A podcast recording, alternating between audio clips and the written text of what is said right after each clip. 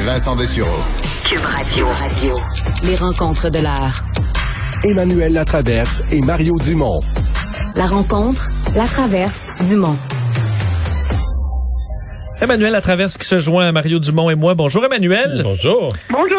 Aujourd'hui, François Legault qui rentre dans la campagne, pas à peu près donnant son, on peut pas dire son choix, mais son scénario idéal pour le Québec, un gouvernement minoritaire conservateur. L'avais-tu vu venir celle-là, Emmanuel? Non, personne l'avait vu venir, surtout pas comme ça, parce que dans tout le début de la campagne, le signal très clair qu'on avait de l'équipe de M. Legault, c'est que cette fois-ci, il ne voulait pas s'en mêler, etc. Bon, c'est clair que quand M. Trudeau a fait sa sortie là, sur sa promesse pour les CHSLD en disant que c'était tellement horrible ce qui s'était passé, puis d'envoyer l'armée qui était obligée d'intervenir dans les provinces et d'imposer des normes nationales, ça a fait tiquer M. Legault, puis il n'en est pas revenu encore. Là. C'est un euphémisme, tiquer, là. Oui, non, c'est jumper. Oui, jumper, sortir de ses gonds, boucaner.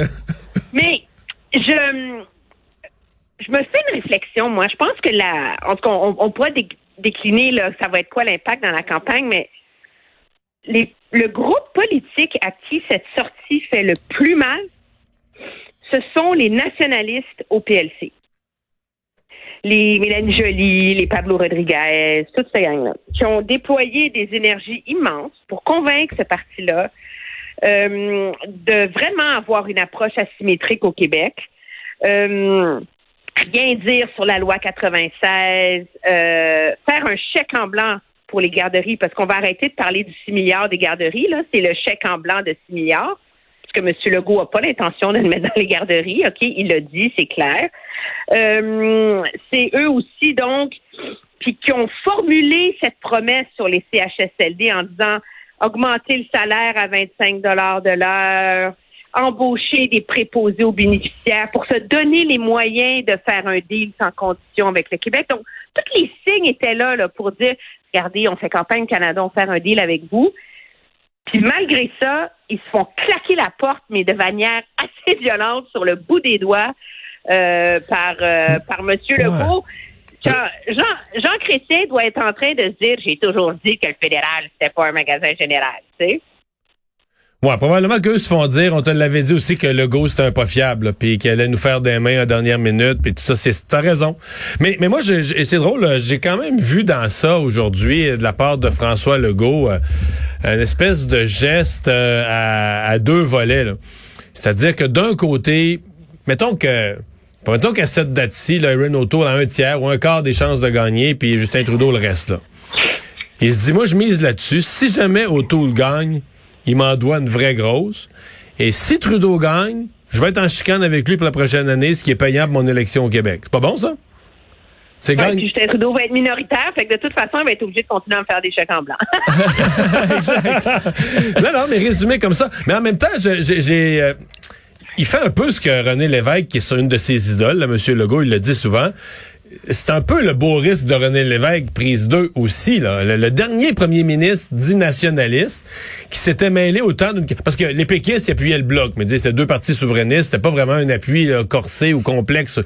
Mais la dernière fois qu'un premier ministre du Québec nationaliste est allé appuyer les conservateurs, tout ça, dans une recherche d'autonomie du Québec, là, c'est un beau risque, René Lévesque, Brian Mulroney, là, c'est le dernier exemple qu'on a. Oui, non, c'est vrai. Puis, dans les faits, ça fait pas... Je veux dire, c'est très inélégant de faire ça, surtout après tout ce que les libéraux ont donné au Québec dans la dernière année, là. Mais dans les faits, ça fait pas si mal que ça, moi, je pense, aux libéraux. C'est sûr que dans la région de Québec, c'est pas bon, tu sais.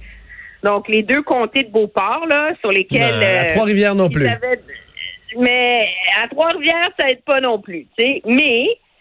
dans les autres comtés qui sont dans la mire du Parti libéral, plus le Parti conservateur monte, plus le Bloc baisse, plus ça les aide. Dans tout ce qui est 4-5-0, esprit, etc. Peut-être. Donc, l'impact de ça est très difficile à voir. Mais c'est sûr que... moi, je trouve que c'est très risqué comme premier ministre, ceci étant dit, de jouer la politique de la terre brûlée en campagne électorale, là. Et je me demande si, dans les faits, M. Legault, qui, lui, pense à sa campagne électorale dans un an, s'il n'y a pas une part de calcul en fonction de ça aussi. Par cette sortie-là, il se couronne, comme s'il ne l'était pas déjà assez, mais il renfonce la couronne sur sa tête, là, du seul défenseur du nationalisme québécois. Et ça pour lui, c'est sa nouvelle, c'est comme une nouvelle marque de commerce là qu'il est en train d'affermir et de consolider. Hier, tantôt je faisais des farces avec Vincent, mais tu sais, le conservateur moyen, je sais pas, mais le candidat conservateur dans une région qui est là. Il avait écouté le face-à-face, puis M. O'Toole avait été moyen, quand même pas pire, mais pas fort, mais en tout cas acceptable. Puis là, hier soir, c'était encore moins fort. Là. C'était vraiment ordinaire hier soir, très discret. Pas dit de sottises, tu sais, qui vont le suivre toute sa vie, mais tu sais, je pense pas que c'était très convaincant hier soir. Puis le candidat conservateur prend sa petite toast, son petit café pour aller faire ses visites, partir sa journée de campagne, il embarque dans son char, il ouvre la radio. François Legault donne son appui. Lui, il peut pas... Il peut pas le croire, là. Il peut pas le croire, là. Il pense qu'on y joue un tour. Il pense que quelqu'un y joue un tour. Mais tu sais, il peut pas imaginer un appui qui arrive du champ gauche comme ça, là. Non, ouais. C'est vrai que il faut quand même le dire. Il y a quelque chose d'un peu paternaliste là-dedans, tu sais. Moi, votre premier ministre, je vous dis comment analyser cette campagne électorale. Mario, question pour toi. Est-ce que cette idée de M. Blanchet hier, qui s'est comme réclamé d'être le défenseur de la nation québécoise au fédéral, là, parce qu'il porte les consensus de l'Assemblée nationale, est-ce que ça n'aurait pas tiqué aussi M. Legault qui a dit « Hey, garçon, là, c'est moi le boss ici. » Peut-être, je sais pas. Mais c'est drôle parce que dans sa façon d'amener ça, c'est quand même... c'est un peu une analyse comptable, hein. Tantôt, là, on réécoutait son propos, puis il va par élimination, on voyait les partis centralisateurs, puis les conservateurs, c'est pas parfait. Tu sais, il va un peu par élimination, là, comme le comptable qui fait son calcul, puis qui dit, bon, ben là, c'était un nationaliste québécois, ça, c'est centralisateur out, ça, c'est centralisateur out. Fait que là, il nous reste les conservateurs. Il va un petit peu dans un calcul par défaut aussi, comme ça. Mais bon, il y a un calcul politique, il n'y a aucun doute là-dessus. Pour moi, c'est pour lui, là, c'est pas, ça pourrait ne pas être payant du tout. C'est sûr que lui, peut-être qu'il se dit, je suis tellement en avance d'un sondage, j'ai rien à perdre. Mais à mon avis, ça pourrait mal tourner pour M. Legault puis devenir un geste qui est pas payant du tout parce que Erin O'Toole n'a pas beaucoup de momentum. Bon, s'il devient premier ministre, il va pouvoir y retourner l'ascenseur. Mais si Erin O'Toole fait comme Andrew Scheer puis il perd puis tout ça, pour François Legault, ça passera pas comme une sortie extraordinaire. Là. Ça va être le fun, hein, la première visite en lui puis M. Trudeau. Ouais. La poignée de main, là. Elle va peut-être arriver juste en juillet prochain.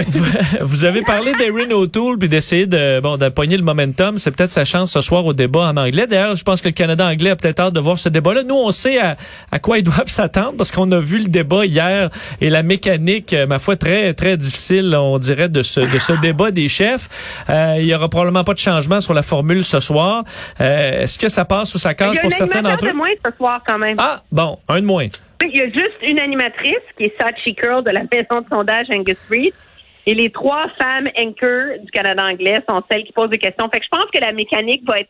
En tout cas, il y a quand même les moyens que la mécanique soit un peu moins obtuse. Est-ce que quand même ça empêche un peu un chef de ressortir très fort, d'être toujours coincé là-dedans à 5 chefs, comme on l'a vu hier? Je pense pas. De toute façon, M. O'Toole, il n'a pas le choix. Là. Moi, je souhaite pour ses partisans ardemment que son équipe lui a donné un Red Bull avant qu'il rentre en onde, là.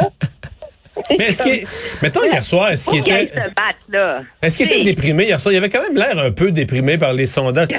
Mais peut-être aussi, là, tu sais, j'essayais de voir, parce que moi hier, je l'ai trouvé vraiment ordinaire, vraiment, vraiment, là, tu sais, pour quelqu'un, tu dis qu'il joue sa carrière. Est-ce qu'il a mis un bon moment au début? Il y a eu un petit 15 minutes, là, où j'étais là, OK, il se réveille. Ah ben non. Ça devait être moi qui dormais parce que la formule était trop plate, parce que moi, j'ai pas souvenir, je l'ai trouvé ordinaire tout le temps. Mais anyway, j'ai tous trouvé ordinaire, j'ai trouvé que le débat était franchement nul. J'étais découragé, je te dis, hier soir, je l'étais encore ce matin. Mais je me dis, est-ce que Erin O'Toole, d'enfant et Jagmeet Singh, est-ce que dans leur langue maternelle, là, ils vont être capables de rehausser le débat, faire qu'on Avec Justin Trudeau qui parle aussi très bien l'anglais, qui parle mieux l'anglais que le français, mais est-ce que ça va avoir l'air plus d'un pays du G7 qui choisit son leader, là? Ben, on ose l'espérer, mais à partir du moment où la campagne électorale porte sur des petits enjeux, sur des enjeux provinciaux, puis que quelqu'un qui veut être premier ministre du G7 est en train de fixer le salaire des préposés aux bénéficiaires, là, je veux dire, on s'entend, là, c'est ça le niveau du débat. Moi, je pense que M. O'Toole peut être plus allumé, parce que pour être parmi les geeks, là, moi, je suis restée debout jusqu'à 11 heures à écouter les points de presse après, et c'est la première fois où je le voyais allumé dans un point de presse. Jockey. T'sais, il y a un homme derrière ce robot. Alors, il y a les. Puis, quand on lit la façon dont son cadre financier est formulé, je vous le disais hier, il y a des piliers là-dedans sur une superpuissance de l'innovation pour s'accrocher à des concepts, à des idées qui nous amènent ailleurs un peu là. Donc, c'est comme si tout est là, mais il y a de la misère à mettre ça ensemble là, pour le rendre super intéressant. T'sais. Mais ce soir, il n'y a pas le choix. Parce que quand on regarde les intentions de vote au Canada anglais, ce n'est pas perdu pour lui. Parce que la réalité, c'est qu'il y a une grosse partie de cette course-là qui se joue dans le 905. On en parlait hier, il est en avance là, ça va bien en Colombie-Britannique. Donc, tu sais, ça va bien en Atlantique, dont on n'a pas beaucoup parlé. Alors, c'est pas perdu pour lui. C'est ça l'affaire. Alors, ce soir, s'il donne la performance de sa vie, là, c'est comme Rocky qui débarque dans le ring, il y a moyen qu'il fasse tourner sa campagne. Mais c'est là où elle est la barre pour lui ce soir. Merci, Emmanuel. On va surveiller ça. Au revoir. À demain. Bye.